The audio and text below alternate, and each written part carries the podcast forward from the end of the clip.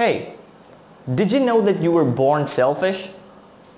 Well, I'm not the one saying this, but the Selfish Gene book is. The Selfish Gene, written by Professor Richard Dawkins, is one of the finest books ever written in popular science genre. This book has sold over a million copies and has been translated in more than 25 languages. The assumption the Selfish Gene book makes is that every living entity, including us, is a vessel, and this vessel is referred to as the survival machine. And these survival machines are guided by the selfish genes that inhabit in them. Now you might be wondering why selfish? Because according to the selfish gene theory, a predominant quality for a gene to thrive and get successfully passed down to the next generation is ruthless selfishness. And this selfishness is not just limited to a genetic level, it also influences the behavior of the individual as well. Now regarding the author, Professor Richard Dawkins is a British evolutionary biologist and he was the first Charles Simonyi professor for public understanding of science at Oxford. And one of his biggest contributions in evolutionary biology is the gene-centered view of evolution. Other than the selfish gene, some of the other bestsellers by Richard Dawkins include uh, The God Delusion, The Blind Watchmaker, and The Greatest Show on Earth.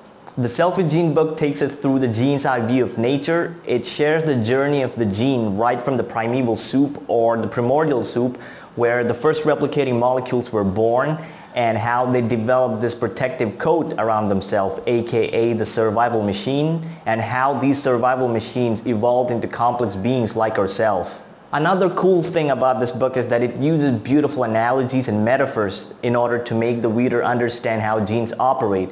And one of my favorite metaphors used in this book is the comparison of the human body to that of a gigantic building and this gigantic building has got plenty of rooms in it and each room has an architect's plan and this architect's plan contains the instructions on how to build this gigantic building. Now I believe that you might have already guessed that the architect's plan here refers to our DNA. And as you read this book, you will come across plenty of such metaphors in every single chapter. Reading this book also reminded me of some of the things that I learned back in school in my biology class, like the different kinds of cell divisions, what is meiosis, what is mitosis, the steps involved in the formation of the germ cell, what is a cistron, and much more. Another thing that I noticed as I was reading this book was that the definition of what a gene is is not fixed because in chapter 2 a gene is defined as a replicating molecule with high copying fidelity. Whereas in chapter 3, Richard Dawkins uses another definition of what a gene is, which comes from G.C. Williams, which describes the gene as any portion of the chromosomal material that potentially lasts for long enough generation to serve as the unit of natural selection. Now the reason why he uses alternative definitions of what a gene is is because a single definition is not compatible for explaining the various ideas mentioned in different chapters of this book. Evolutionarily stable strategy is another major concept that's been covered in this book and it simply means a strategy that's been adopted by majority of the population of a species and it cannot be bettered by an alternative strategy.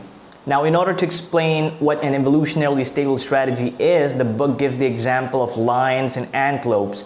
Now, we all know that lions tend to hunt antelopes and antelopes try to escape.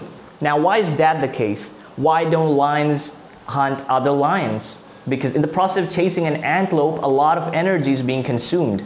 And the lion could save that energy by hunting a lion. And the answer to this question is that because it's not an evolutionarily stable strategy. What's evolutionarily stable is lions tend to chase antelopes and antelopes try to escape.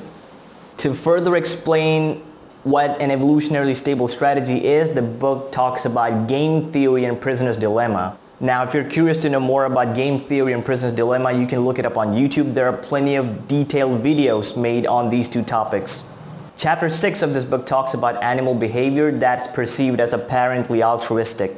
And the book gives the example of stinging bees that appear as kamikaze fighters because in the act of stinging the honey robber, the vital organs of the bee are torn out and the bee dies immediately after that. So that seems to be a kind of a sacrifice that the bee made for the greater good of the beehive. And in the case of small birds, every time they see a flying predator approaching towards their flock, they tend to give this alarm call and this helps the flock to evade. Now the bird which gave the alarm call is putting itself in danger of being noticed by the predator first. So again, what we see here is apparent altruism. And the same holds true in the case of gazelles as they tend to jump high in a certain manner which is called stotting.